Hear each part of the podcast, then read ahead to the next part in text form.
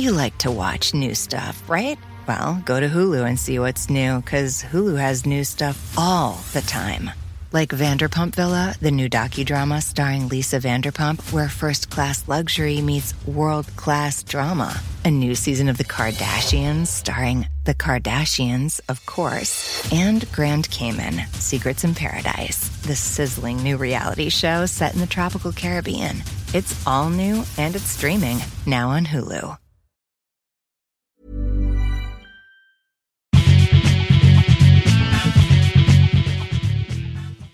Welcome, welcome, welcome.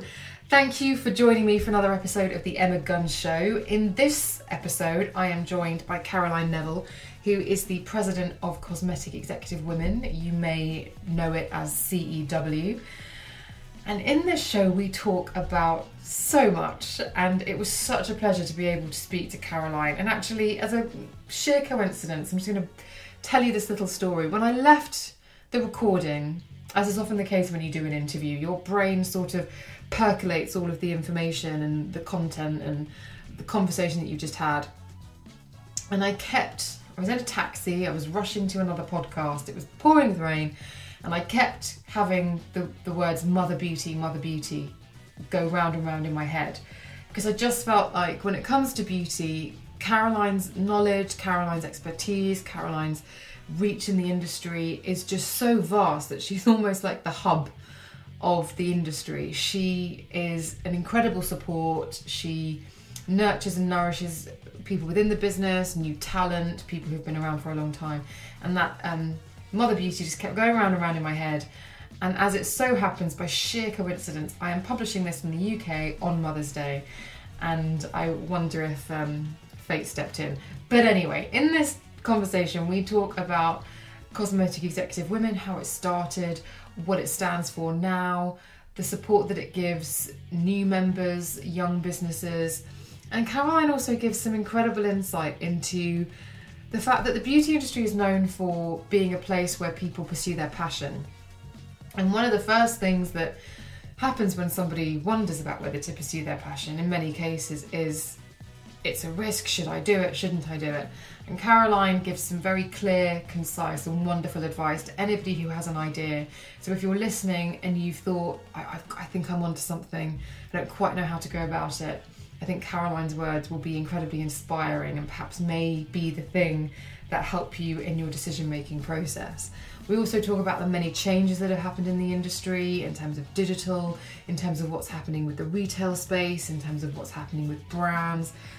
And she also really talks about some of the stuff that I didn't know. As somebody who's been in the industry for fifteen years, I really wasn't aware of quite how much philanthropic work C E W does, and quite how uh, quite how incredible some of the support systems they put in place for their members and people within the industry are.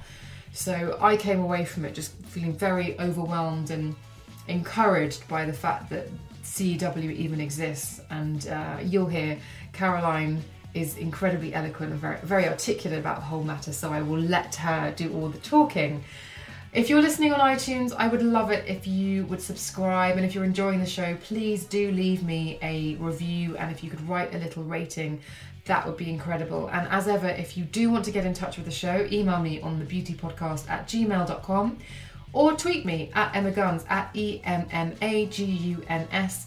And you can find all of the links to everything that we discuss in the show over on emma guns dot com.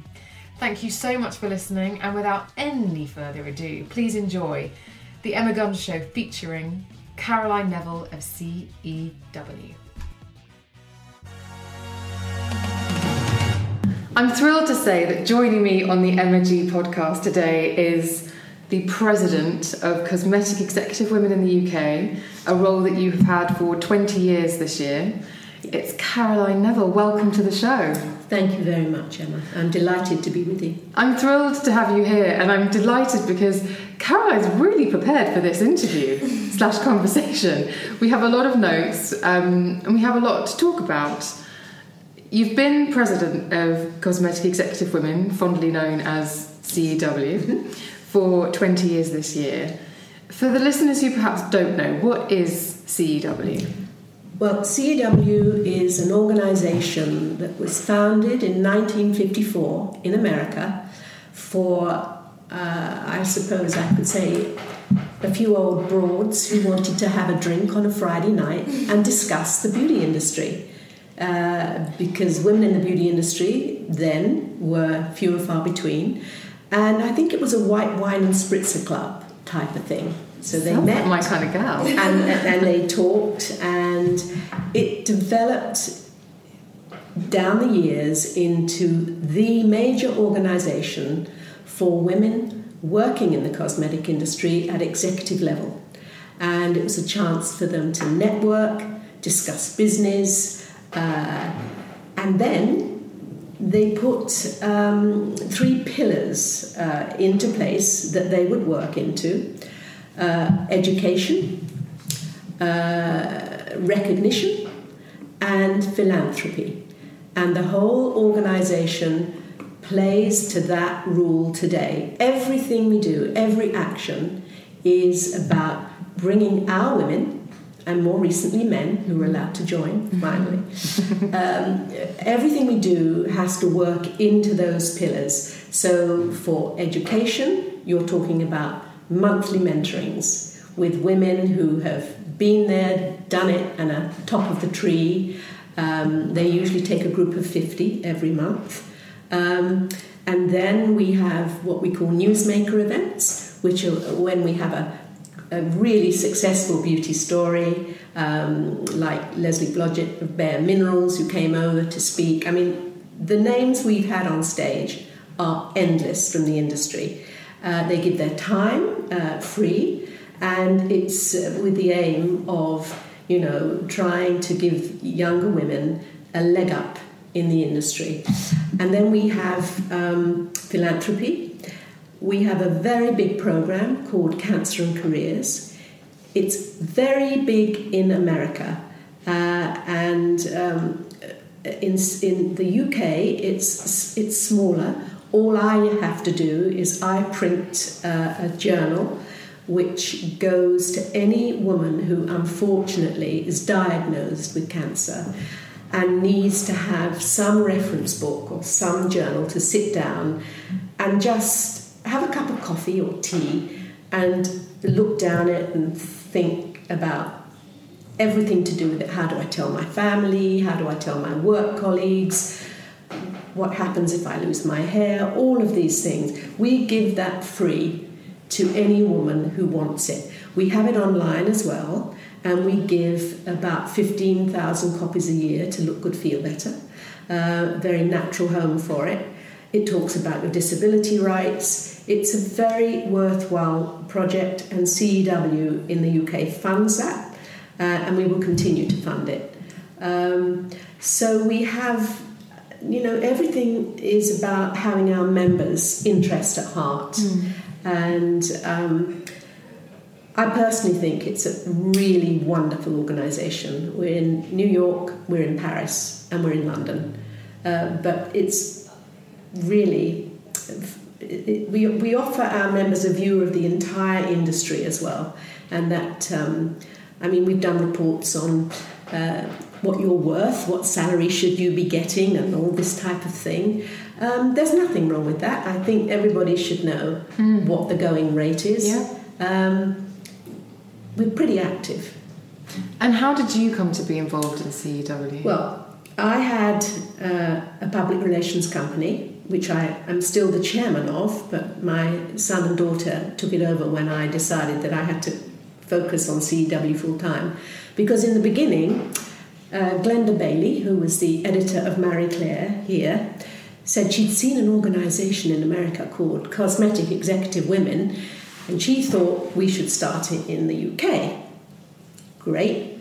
She called seven of us together. Uh, I was one of them. Um...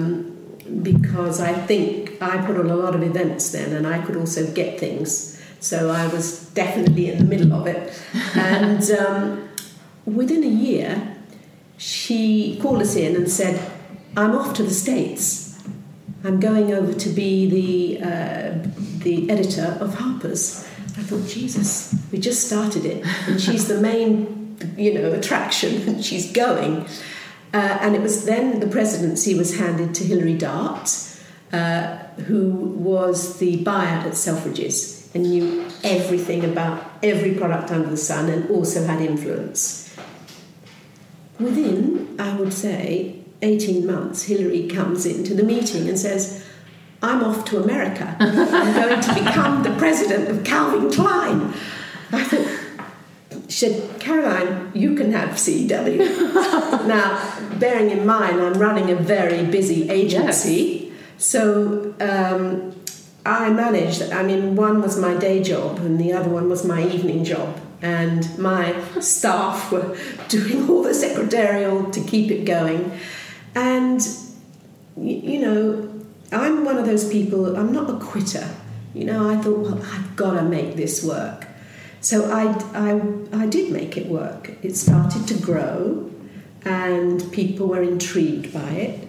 And I think in, uh, when did I become the president? nineteen ninety-two, I think, or nineteen ninety-six. And one of my first big speakers here was Evelyn Lauder, who agreed oh. to come. Uh, we had a, an event at Claridge's and she came over to speak about corporate responsibility, because she'd started her pink ribbon and on all of this. She was really, a really wonderful woman, and I remained in touch with her right up to when she died, sadly. And I think that sort of an event really captured the eye of the industry. Mm. And it was... Th- this is the other thing. I never wanted to hold meetings in the train, the back room of the department store, if you know, the training room. I wanted our events to really represent the industry we were in, which was glamorous and smart. Mm-hmm. And so I would always go to big hotels. I would plead with them to give me a preferable rate because I was going to bring the beauty industry in. Mm. And most of them got the picture. I mean, they understood that. And I, I I can tell you, I've had events in every single hotel in London. And a lot of them now host us for our board meetings. They host us um, because they have a chance to show what they can do. Mm. And I also give all my sponsors fifteen minutes in front of the board before the meeting starts. I always thought that was quite, you know, quite good. So they can talk. Every new sponsor can talk for fifteen minutes about what they do. I think that's a fair exchange. So um, I never looked back after that, because I, I'm just looking at this whole roster here with um, the first big uh, event we organised, or, you know, the, the, the, the annual events was the Achiever Awards. And I'm looking here that in two thousand two, Mary Kwan took Lifetime Achiever. Uh, two thousand three, Evelyn Lauder. two thousand four, Vivienne Westwood. two thousand five, Barbara Hulanicki. two thousand seven, Diane von Furstenberg. two thousand seven, our first man, Roger Dove. two thousand eight, ah, former Car- podcast guest. Yeah, Carolina Herrera in two thousand eight. John Frieda in two thousand nine. I had to start paying attention to the men in the industry. Mm. And I think we did have a lot of people on our board who thought that that was, well, you know, until we can get more women in the boardroom, Caroline, why are you entertaining the men? I said, because a lot of the men sign the checks. You know, when I'm looking for sponsorships to make these yeah. events happen, it's usually a man at the end of the day. That was the situation then. Now I have so many women, I think, in top jobs. They're the women who sit around my board. Um, and that's another thing. I did have to. The, the Americans said to me after about six years, you know, your organisation is expanding so quickly in London, you need to formalise the board. It can't be loose. Mm-hmm. You have to have, well, the president. None of us got paid at this stage, I have to tell you. That's the president. You have to have a chairman. You've got to have um, someone who's responsible for looking at the finance and, and uh, signing off for you. And you need people round the table uh, who who have very good skill sets, the sets you need, mm. you know, to make the organisation really fly.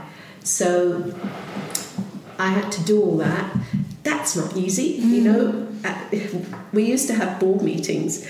I always used to come out of the meetings with two red cheeks because there'd been so much batting and toing and throwing, and I, I, I finally got to deal with it. You know, I finally got on top mm. to deal with it, and you have to take charge. I think uh, everybody around your board table is self-interested. That's natural. So you have to deal with it. You know, if you think it's not, uh, if it's too self-interested, that's not going to happen, mm. you know? And um, as I said, I always had red cheeks when I came out of the meetings. Lively debate. Yeah, like, always. Oh, and I used to work, not, well, I never worked myself up about it. I just uh, prepared myself well. I had an answer for absolutely everything. And then, of course, you know, lots of funding started coming in. And we had, uh, I mean, the Achiever Awards was the first thing that we put on. And that now is beloved by mm. the industry. You know. So, explain for the listener who perhaps doesn't know what the Achiever Awards are. Well, this is about recognising top talent. It's rec- It's about recognising a person who has been in the industry also for a long time, and they get our lifetime achiever. So we have achievers, we have a lifetime achiever, and then we have a special industry award which was created to honour a man. And we have the members achiever.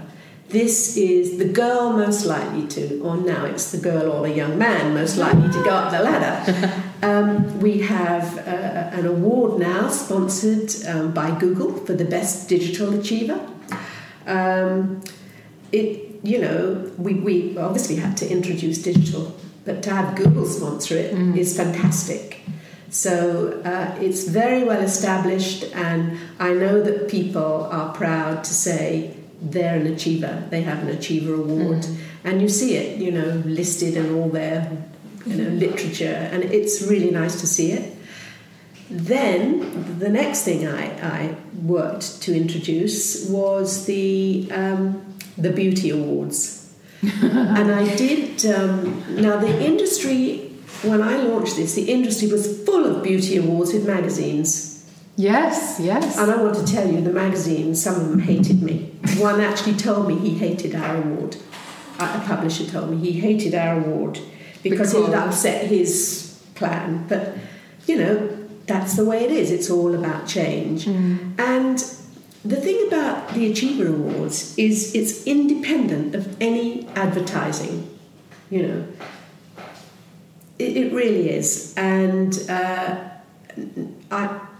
I can't tell anybody who's won uh, because I will not know. I refuse to know until the actual day of the lunch.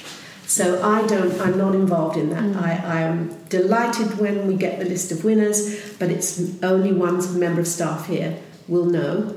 And everybody uh, who is supposed to know about it in order to get this supplement together and what have you, Uh, they're all signing N D A clauses, and it's been a, a well-kept secret. That's why I think it's grown and it's prospered. Mm. Uh, our sponsors this year for the Beauty Awards uh, were Amazon, Marks and Spencer's, and Philips. These these were the title sponsors. Wow. Then our regular supporters who do special things with us, like Q V C, You Magazine, who do the supplement, Latest in Beauty, who make the C E W Winners Box. Um, who else is there? Oh, oh, Benefit were in this year. Listeners, yeah. We also have Georgina yeah. in the room. Yeah. Shiseido uh, were also a sponsor this year. Um, G H D. The, we have a lot of... Uh, we, in the Beauty Awards, for instance, we don't take small electricals or injectables. Mm-hmm. But you can't, those products um, that are the miniaturised treatments at home, miniaturised spa treatments that Philips do and what have you, they have a right to be, you know, in the in the demonstration night because They're very much part of the industry, but we can't put them in the awards. Right. So they all take their own demonstration stand. G H D do, because we don't have electricals. Um, that's that's the way it is. And but they always want to sit in the same room as all the topical products, all the beauty, all the, the hair shampoos and treatments and what have you. And so, you know, we cover the whole industry if we can, to be fair. And it's just great. And World Duty Free, who were sponsored for many years, give us a lovely, it's a Prosecco bar now, I think it is. They give us a Prosecco bar because World Duty Free sell more lipsticks per hour than anybody else. Mm. So, um, uh, and why do they want? Uh, why do they want to sponsor? Um, nearly every sponsor that I sit down with has an agenda. Has an objective, let's put it that way. I know what their objective is and I know why they want to be there. And it's always about um, meeting the industry, getting to know the industry more, having access to brands. I mean, at the demonstration night, we have more buying teams than anybody else going round looking for new products, you know, looking for new patents, new forms of delivery, um, and the next big star. Lined up against the new brands, we also have all the classics. They also want a bit of the rubble from the glory, and why shouldn't they be there? Because we have twenty-seven categories, and we have Best British Brand, which is the most sought-after uh, award. Um, we have Best Classic this, Best Prestige that. So we've really, really put it together to support everybody. And I, I would say we have more premium brands now than ever before, and more new brands. And um, everybody's getting something from it. To be truthful, it's, it's always been, in my mind, um, a business promotion. Let's not let's call a spade a spade. Mm. It's a business promotion. It's a way to help the brands sell more at retail. If they win or they're a finalist, they can wear the seal. Mm. We know that when consumer sees a, a product with the word winner on it, they say, "What's that? Mm. Tell me about that." It, it lets the girl, the consultant, have a chance to engage with the uh, the consumer. And our research has told us that they definitely have their eye drawn to the word winner or finalist. And, you know, when I go on a plane and I open High Life and I see, oh, C W winner or finalist, I am over the moon. My, my next big uh, objective is to get my sticker on more and more products. Um, And it also raises the profile of the industry overall. Mm. You know, it, it really does. So, but make no mistake, it's about doing business.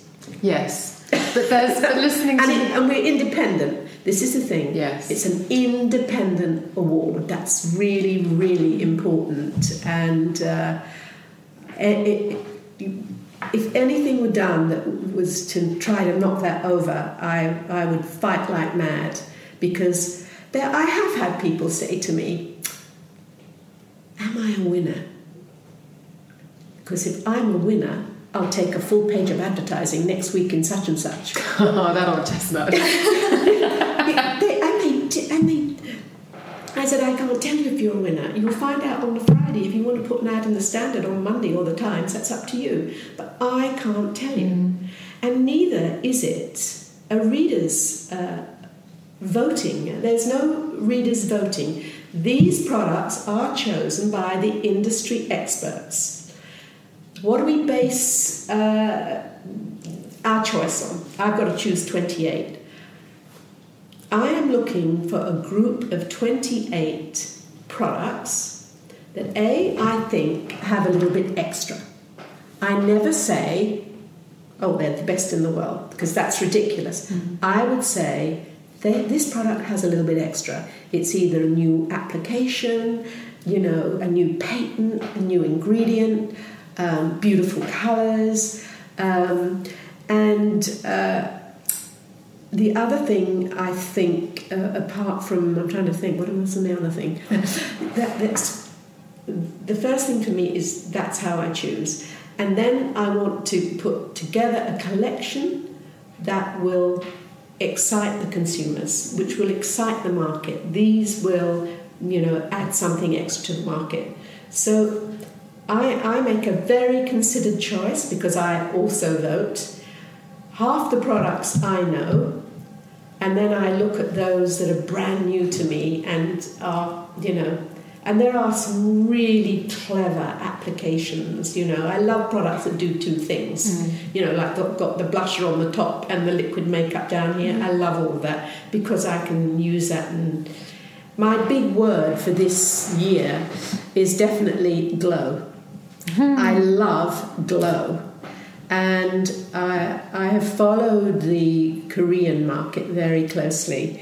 And they are so smart with their product, you know, where they they were the first people who really came with, with you know, something you put on and you look white, and then you put a, a, a B and B or C and C cream over it, and that took the colour of your skin and it has a glow. I, it, they're very, very smart, and I think you'll see more and more products that have glow in it. Mm. That's my big word, glow and looking healthy, I think. Highlighting and strobing have had their moment. Oh, yes. Oh, yeah. Now it's settled and we're, I'm not, we're with I'm glow. Not that interested in the Kardashians, I have to say. But wouldn't you want Kylie to speak at one of the mentoring events? I've had Kylie on stage. I had an evening with Kylie. Kylie had seven fabulous fragrances with Coty at the time.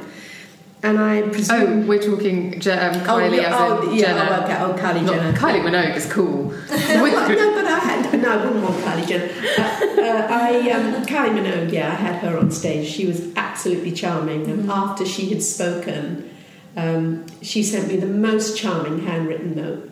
And that's really nice, you mm-hmm. know. And I had a sellout event at the Berkeley on the fact that she, she was there. Mm. And um, she was very gracious. Such a professional.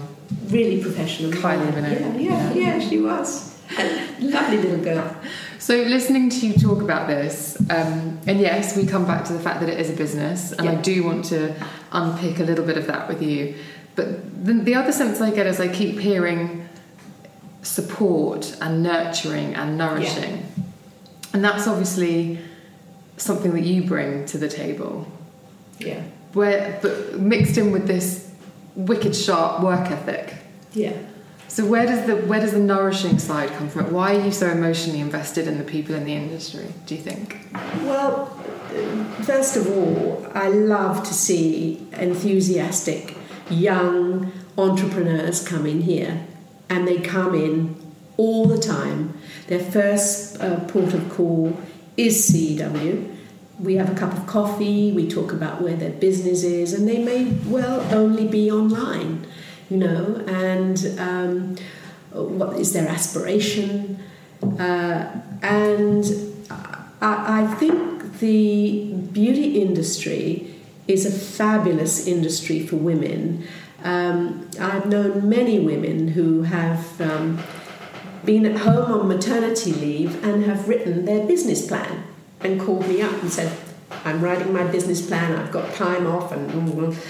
And I'm full of admiration for them because they're multitaskers, you know, they're running families, they have partners or husbands to, to consider, and they're very smart. And it is a, a great organisation for women.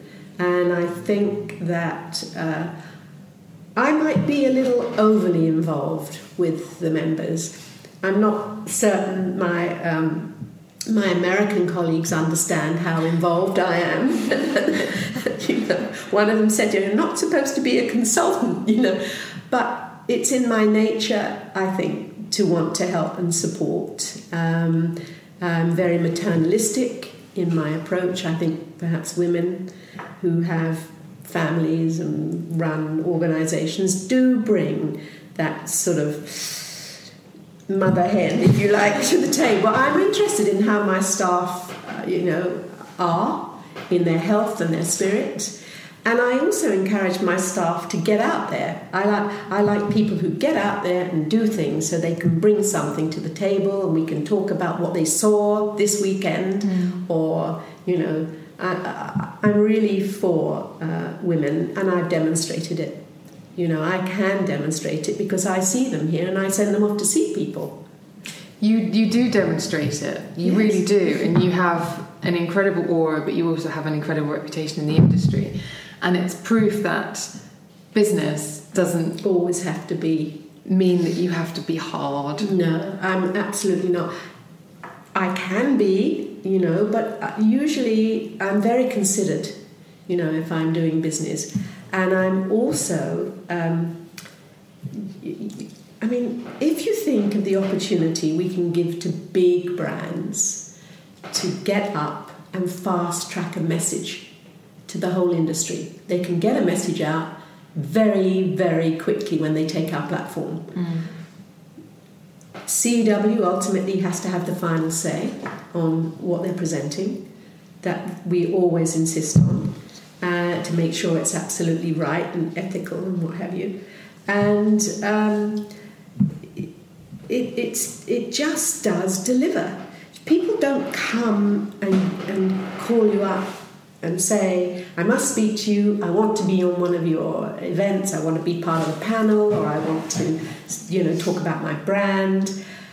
Uh, they they don't come to you unless, or keep coming to you, like the sponsors, unless you deliver. It's not about me having a nice smile and a nice, you know, personality or whatever you call it. It's, at the end of the day, they want a result.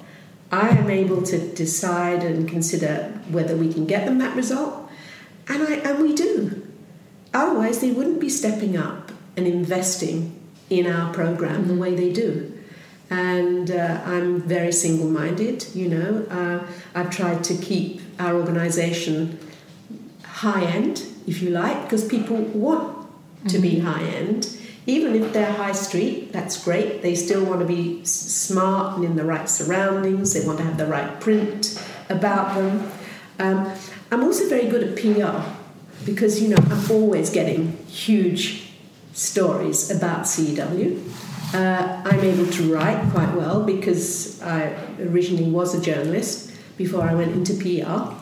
And um, I write a lot of the copy, and I have a little column in a magazine, but it's not, it's not about the products I use, it's about my month, what I did in that month. Because believe you me, in a month, I see so many people, and uh, all of a sudden I say to them, I'm going to be in my column next week. I love that. We, I talk about the restaurant we went to, the food we ate, what we talked about, and all that type of stuff.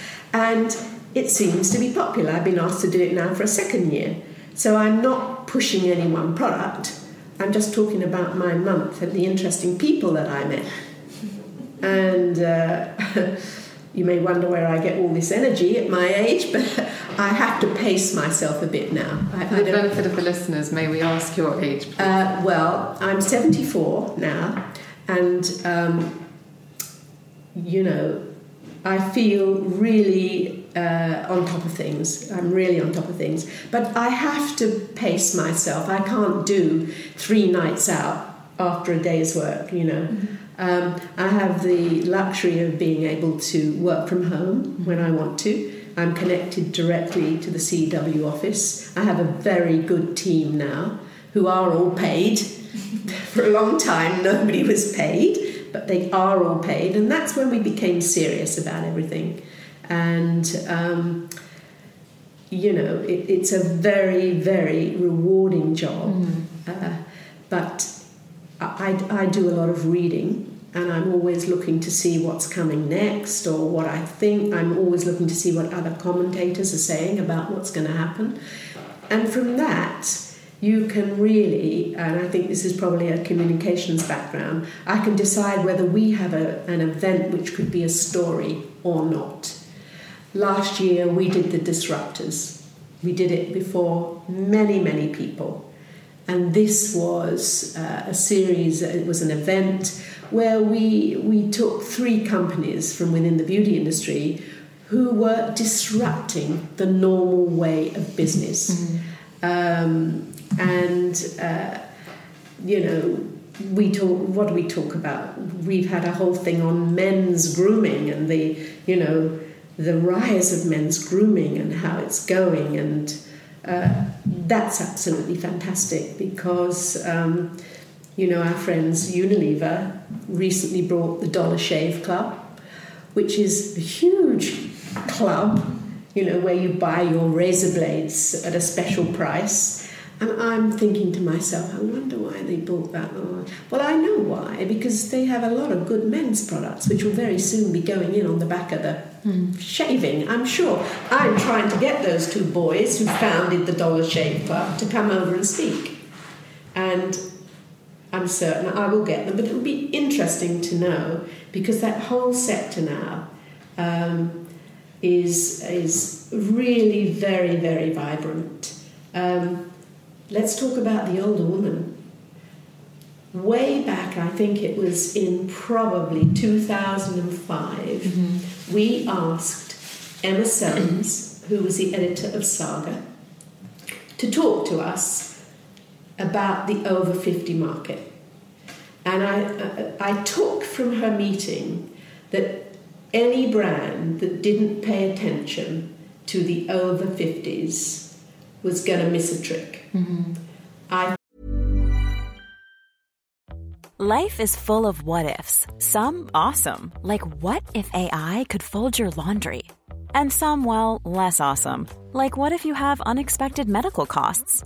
United Healthcare can help get you covered with Health Protector Guard fixed indemnity insurance plans. They supplement your primary plan to help you manage out-of-pocket costs. No deductibles, no enrollment periods, and especially no more what-ifs. Visit U H one dot com to find the Health Protector Guard plan for you. When you're ready to pop the question, the last thing you want to do is second-guess the ring. At Blue Nile dot com, you can design a one-of-a-kind ring with the ease and convenience of shopping online. Choose your diamond and setting. When you find the one, you'll get it delivered right to your door. Go to Blue Nile dot com and use promo code LISTEN to get fifty dollars off your purchase of five hundred dollars or more. That's code LISTEN at Blue Nile dot com for fifty dollars off your purchase. Blue Nile dot com, code LISTEN.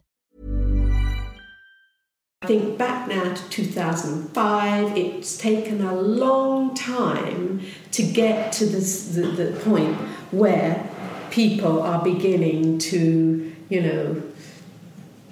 We're not invisible, that is for sure. And I would even say fifty is forty, you know, sixty is fifty. Mm. Look at the gals now who are the older women who have to remain in the market working from a financial perspective. Maybe they haven't put enough aside for themselves. Maybe they enjoy going out to work for the social and want to be... They're not wanting to compete with twenty-three-year-olds, but they want to uh, really look as nice as they can. That's what it's about. And it keeps lots of women alive. So we've seen a huge uptake in women buying skincare and cosmetics from the fifty plus. I think the Q V C, for instance, is fifty plus yes. in the main. And what with the advent of being able to see... people make up. I mean, for Q V C, they can do the makeup right there mm. on the set. Then you've got wonderful people like Trisha Cusdon, who's now got all these videos out on how to, and it's all for the over, you know, the over fifties. And I think she got our Google award. She's sixty-seven when she started her business. And uh, what's she called? Feel Fabulous, is it? What's it called? Phil. We can find. We'll get the name of her company. I always get it confused with uh, feeling. You can ask. Look up on your. But that's that's another thing about you and about C E W is the fact that it supports entrepreneurship. Yeah, and at any age. At any age. That that is it. I love it. When this when Tricia first came in here with her daughter. What's, what's Look she? Fabulous Forever. Look Fabulous Look Forever. Fabulous forever. She came Links in, will be in the show notes. She came in and she told me that she'd had a very successful career in a big corporation and she'd just retired.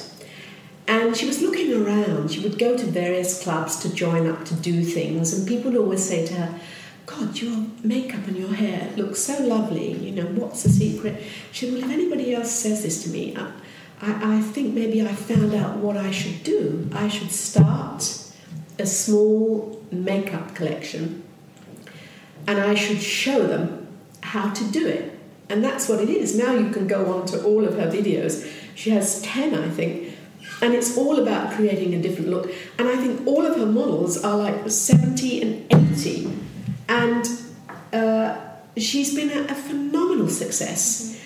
I mean, she, the program she told me that she's got coming up, I mean, it's just amazing.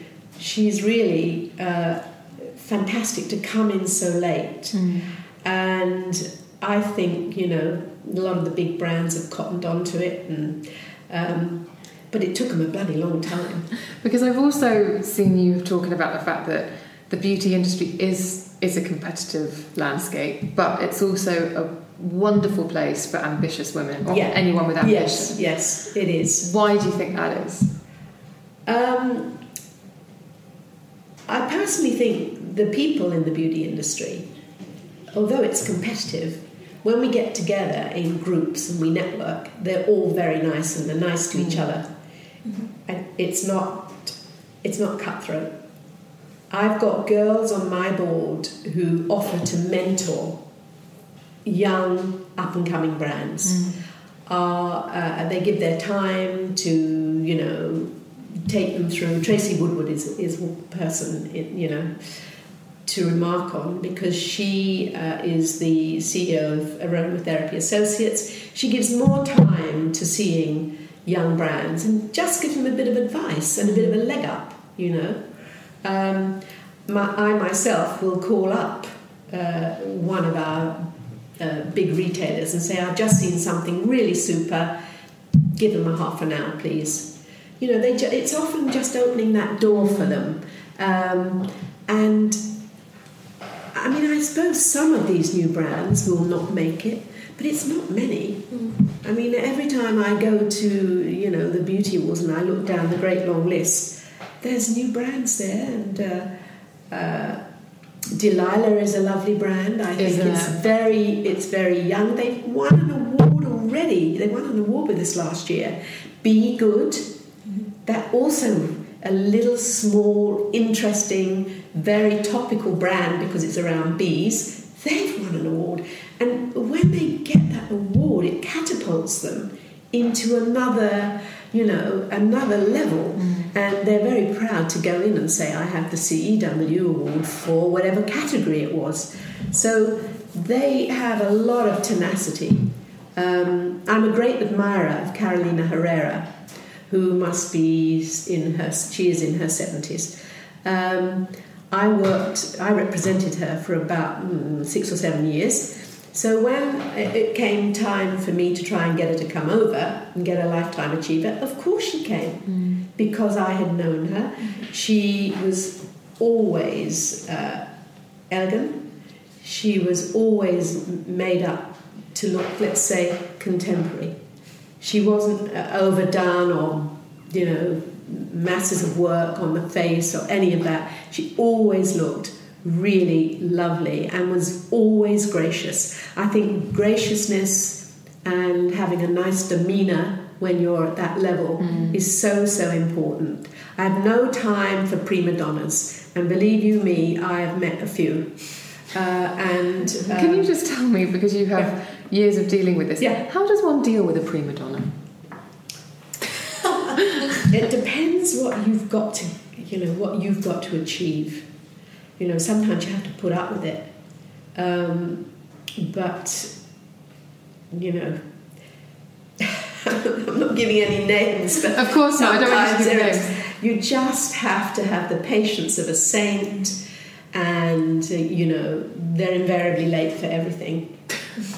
They are, and uh, that is, you know, sends the whole schedule out the window, and I don't know what's the matter with them. Some of the bigger names, the biggest names, are extremely nice. Um, I remember having, we've had Sarah Jessica Parker, who uh, had a wonderful fragrance with Coty, Uh, I think it was called Beautiful.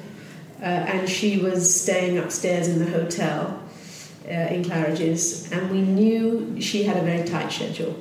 She was going to come straight down, shake hands with a few of us, and go straight to the stage where we had Alexandra Shulman interviewing her. And she was really lovely and graciously accepted a lovely big box of products from the organic pharmacy, who were desperate to get them into her hands because they thought she would understand that type of product, which she did. And she was extremely charming. Um, didn't give us the runaround. It was all straightforward. We knew what had, had to happen, and we kept to it. Isabella Rossellini was the same. Mm. She came on just after she had lost her Lancôme big contract because yes. she got to forty. I mean, I was... We were all disgusted with that, to be quite honest. Um, and she came on and she was so charming and so gracious and spoke with not a trace of malice. You know, it was... It was very nice. And Christy Turlington, I think, was one of the most gorgeous I'd ever seen. She came and spoke about her um, charitable work and the causes that she believed in. And um, I don't even think she was linked to a product. I think she was just around, and we were able to have her. And, and she was fantastic. So, you know... Great people. Great, great, great, great people you work with, see, don't yeah, they? Yeah. Um, I've also um, read you say that um, the beauty industry becomes a place where people are able to follow their dreams, and it's not uncommon for people to leave um, the wage earning job, the city job, yeah, and follow oh, a do, passion they have, yeah. into the into this industry, which I'm sure you've seen yeah, much of. Yeah. This clearly is your passion too. Yes, um, being in this industry is my passion, and I think unless you're passionate about it, you, um, I mean, passion is the operative word for mm. most of the women that I know. Most of the women that I really admire are passionate about what they do, and um, they all love the um, the creativity, if you like, of the people who come up with the products. Um, I love all the makeup artists, and we have begun really to profile them and get them on stage. Um, and uh, look at Charlotte Tilbury. Charlotte Tilbury wow. has had uh, an Achiever Award from us, and she's also um, last year won four awards. She got four categories. That has been unheard of. So she stood there, the overriding picture is of her with her four Lalique statuettes and being so, like Adele at the Grammys. So enthusiastic about her pro- product, each product, despite the fact you say one minute to say thank you on the stage. That doesn't work with Charlotte. She's full of exuberance, and we knew this was inspired from the time when she was growing up in Ibiza or things like that. But you can't, you know, I'm sitting at the table looking at the clock because I know we have to wind down because the show is very tightly mm-hmm. produced. But you couldn't say, I laughed every time her name was called and she went up and she kind of was going into a long monologue. But she's full of exuberance and... Um, you can't argue with that. No, I can't. And, you know, full of passion. There are quite a lot of them out there like that, and once they start on their product, you you, you believe it. Because you've seen lots of people follow their passion, if someone's listening to this and perhaps they have an idea, or perhaps they're desperate to pursue a passion but they've never fight, quite felt confident or enough yeah. or that the time is right, what advice would you give? I think you have to follow your dream, because I think if you don't, you, you know, you will... forever be asking yourself, why didn't I do it? I should have done it. I think you've got to take um, a real chance. It's like our friend uh, from Tangle Teaser, Sean. Sean, previous oh podcast guest. Oh my God, here is a passionate guy who had to mortgage his house to get the money to launch his Tangle Teaser, and it was the first time he'd ever heard of injection moulding, which makes the... Bra- I knew about injection molding because I used to work for a company that made, was, I had a client that made brushes. So I know what the, you know, all those technicalities. And he is so passionate about it.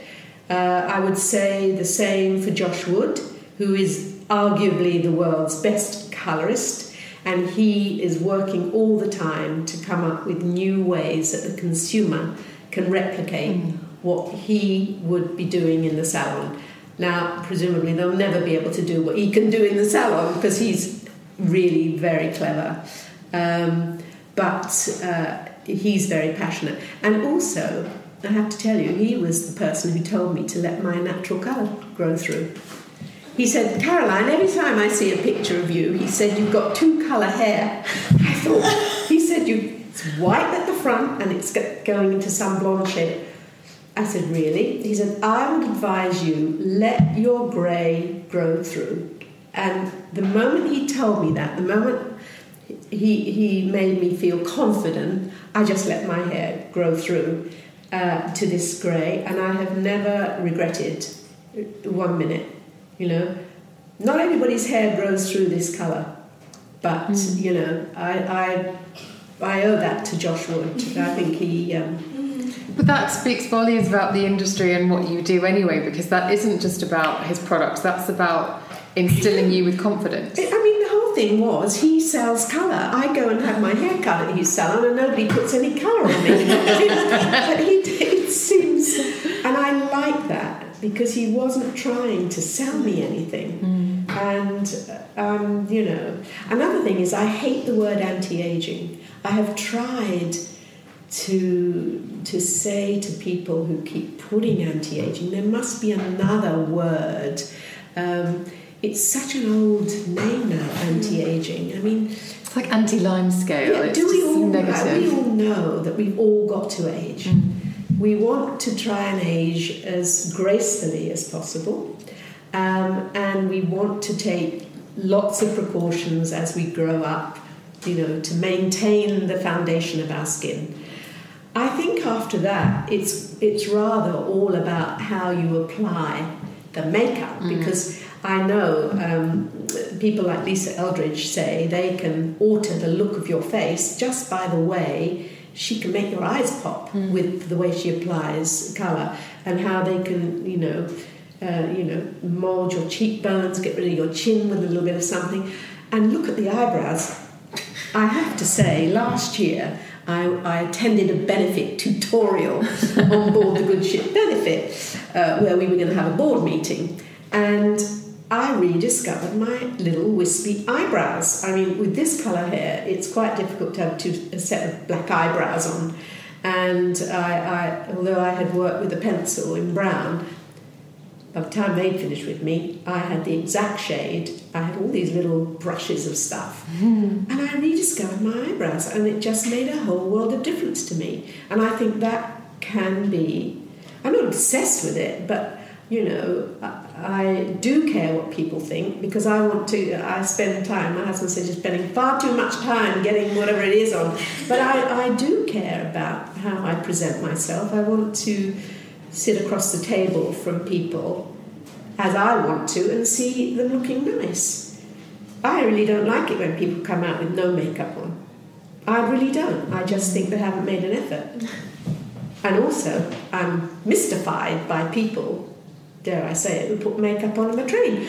I don't know how they get it on their eyes without poking in their eyes. I come on the train every day. I like to see the people, and I'm watching, and I think, no, I'm waiting for the next thing to, to come, come out. They're very skilled, and I only assume that they are so busy, or they, they get up late, or they rushed off, and they have to put the finishing touches to their face.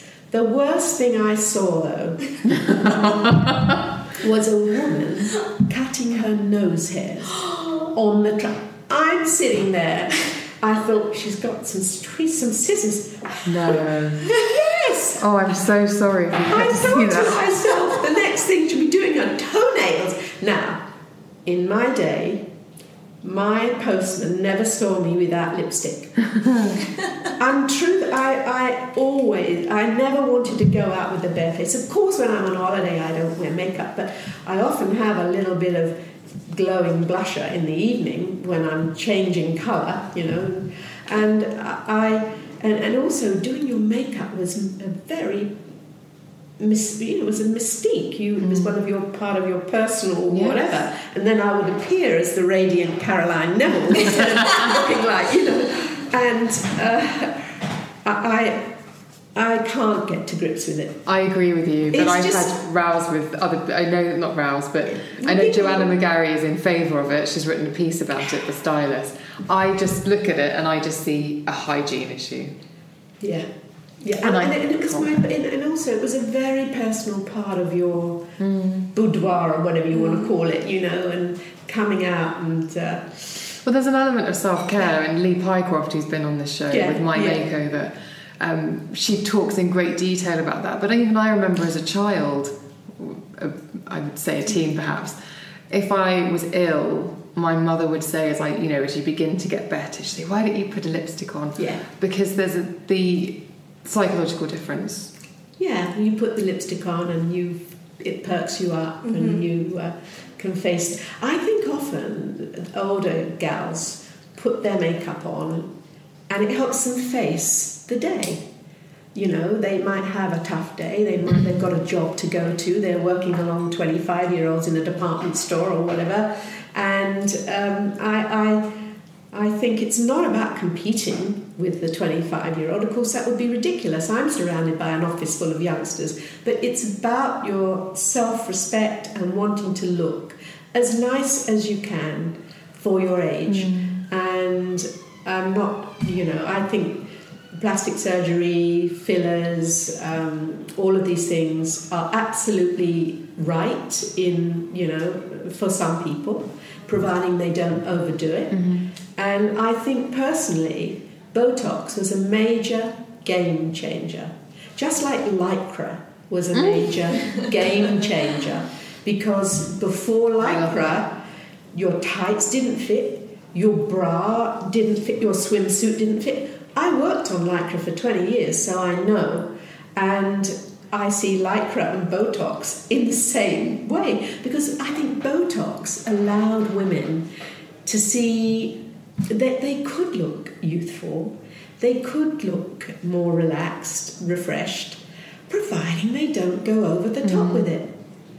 Um, I don't subscribe to the fact that Botox is a harmful drug. I just don't subscribe to it because it's being used for so many things now in medicine and other treatments, you know? So um, I'm not going to sit here and say that you shouldn't have it, but you should do it for the right reasons. And I think the, the plastic surgeons that I know who are very ethical, you know, they... They send people away for three months to think about whether they want to have these procedures done. And I think, of course, if you have, you know, very heavy jowls and you have things like that that might run in your family, you might want to have that done. And, you know, but um, it's a very personal thing for people. Mm. And uh, as long as they don't overdo it, I would like to still think I could recognise them. yeah. Mm. But it's true. It, it you know, sometimes true. If you've had a really tight facelift, it takes a few months to settle down. It needs to relax a bit. Um, and first, when you see a friend who's had it done, you think, "Oh my God, she's totally changed."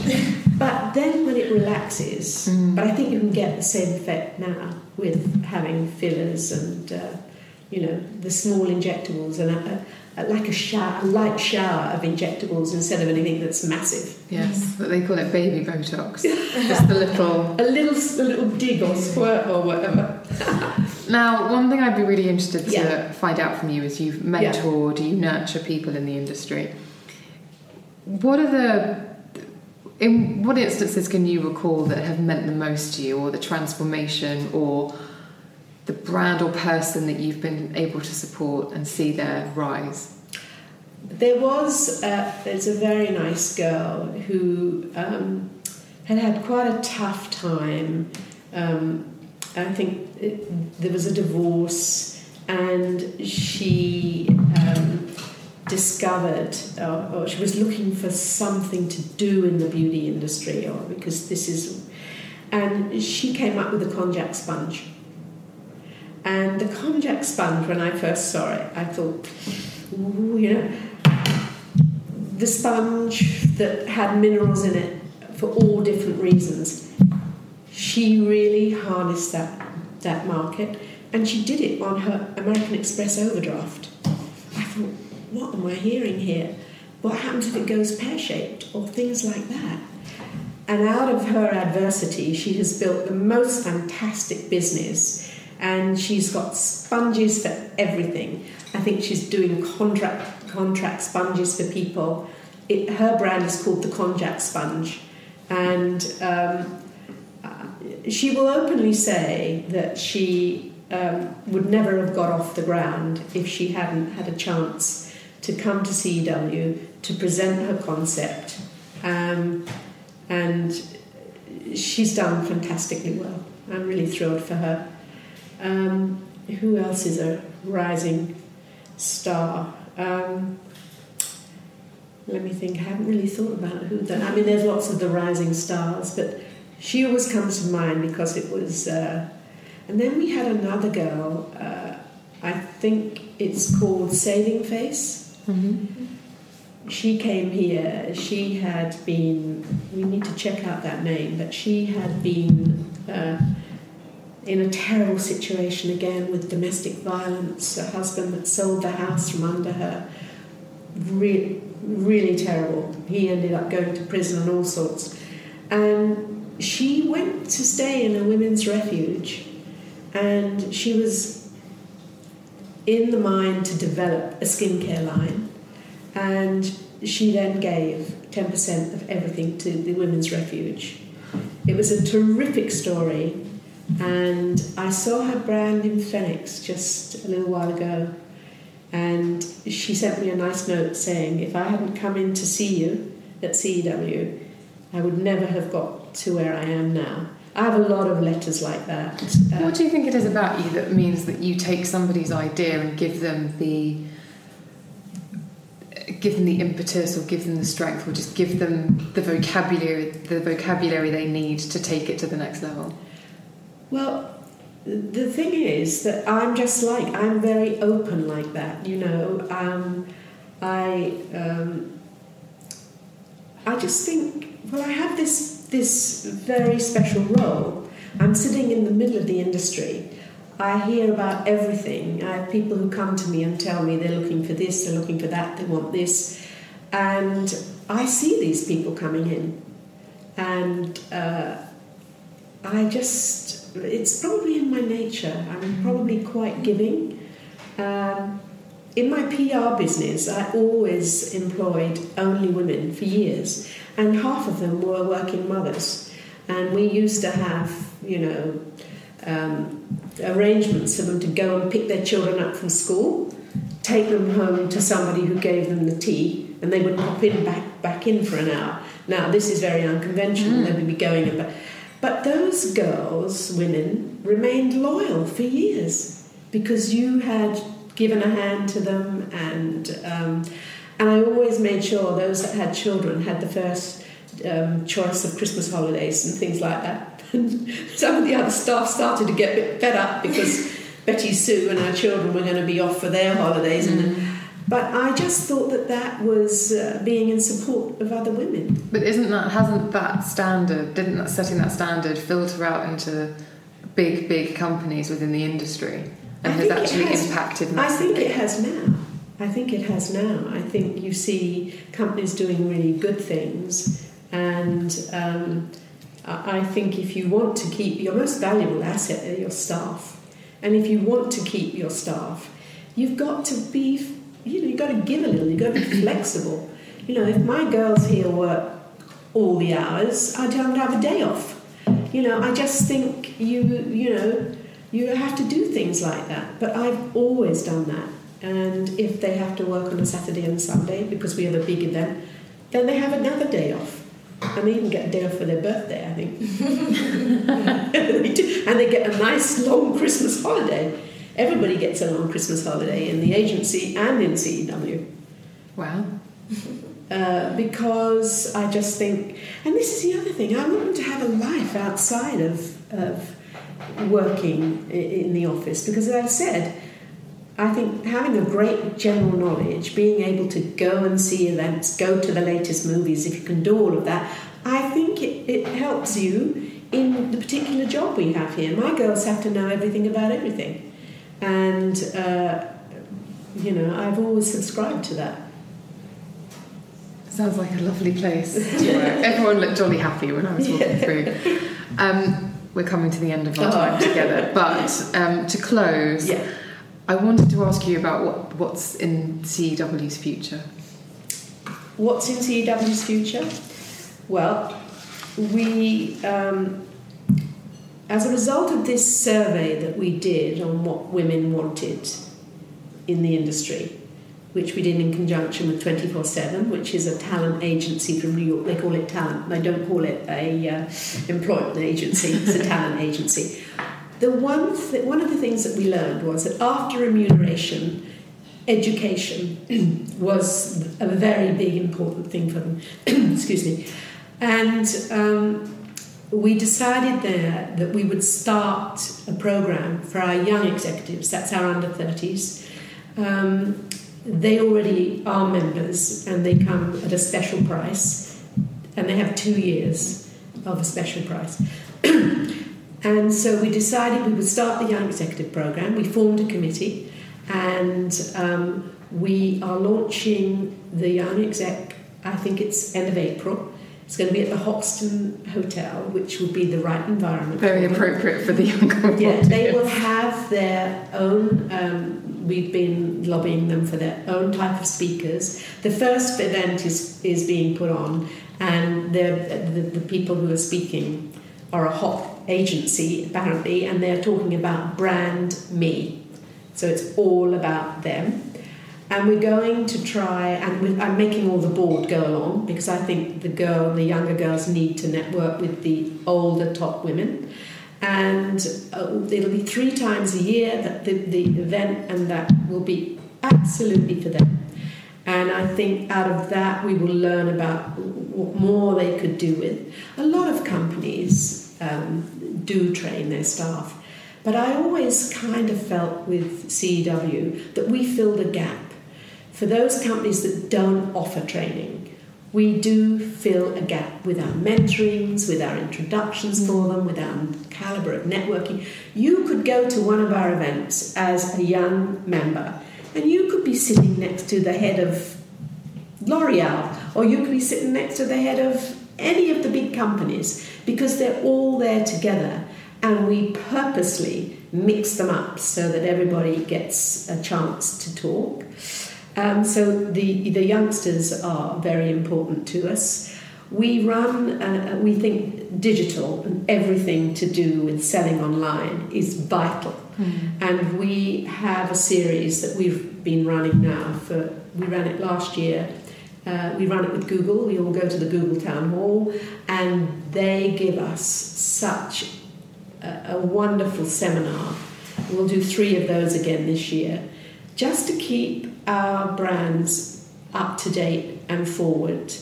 Um, and it's it's a lot of it is about education, I think, giving the, the brand members what they they want. Uh, what else do I think? I'm very supportive of department stores. This is another thing I feel very strongly about. I love a day in the department store mm. because I can have everything done. I can have a cup of coffee. I can also look at the fashion. I can get my hair done if I want to. I'm definitely a department store person. I know they're under pressure, and I think what they really have to do is focus very much on making it a wonderful experience mm. for those of us that still want to go to department stores. You know, of course I buy things online, uh, but I don't uh, buy anything that's really, really important to me. You know, my clothes, I, I don't I'm going to lie, I know. There, thousands of packages come into this office and go back again. I'm not, I see them. I go, my goodness, I never knew you could send them back and all of this and that.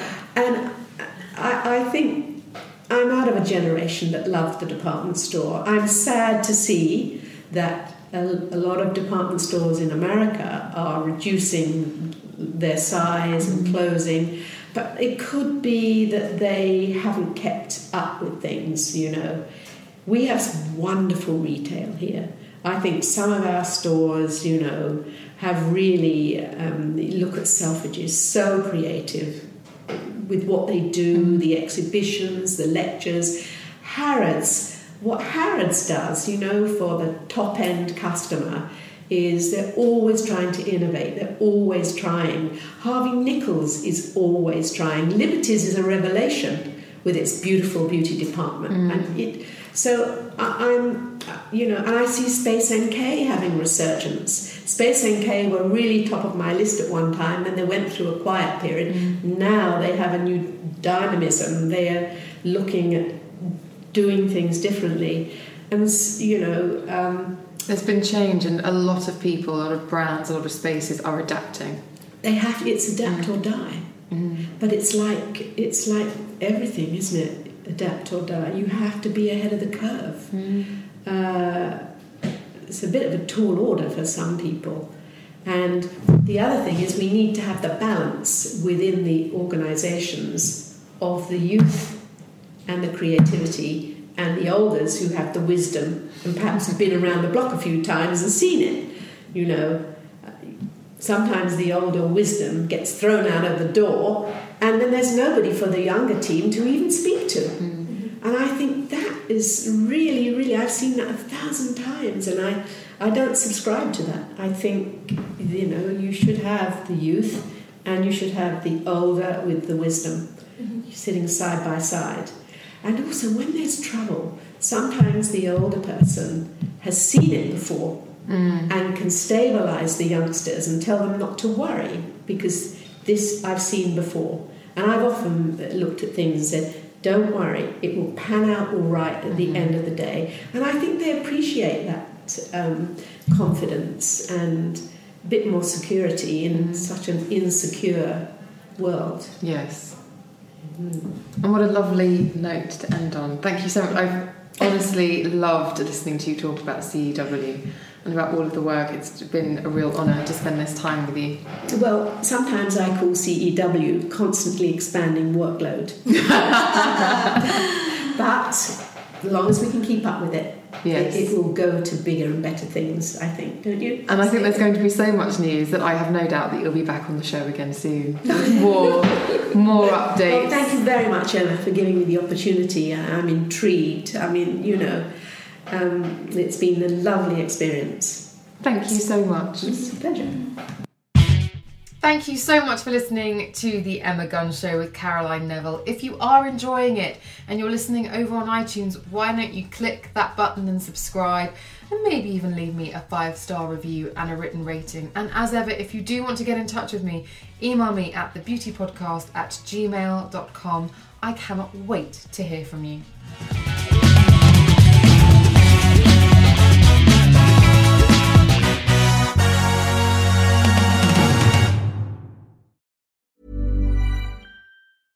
Hey, it's Paige DeSorbo from Giggly Squad. High quality fashion without the price tag. Say hello to Quince. I'm snagging high-end essentials like cozy cashmere sweaters, sleek leather jackets, fine jewelry, and so much more. With Quince being fifty to eighty percent less than similar brands. And they partner with factories that prioritize safe, ethical, and responsible manufacturing. I love that. Luxury quality within reach. Go to quince.com slash style to get free shipping and three sixty-five day returns on your next order. Quince.com slash style.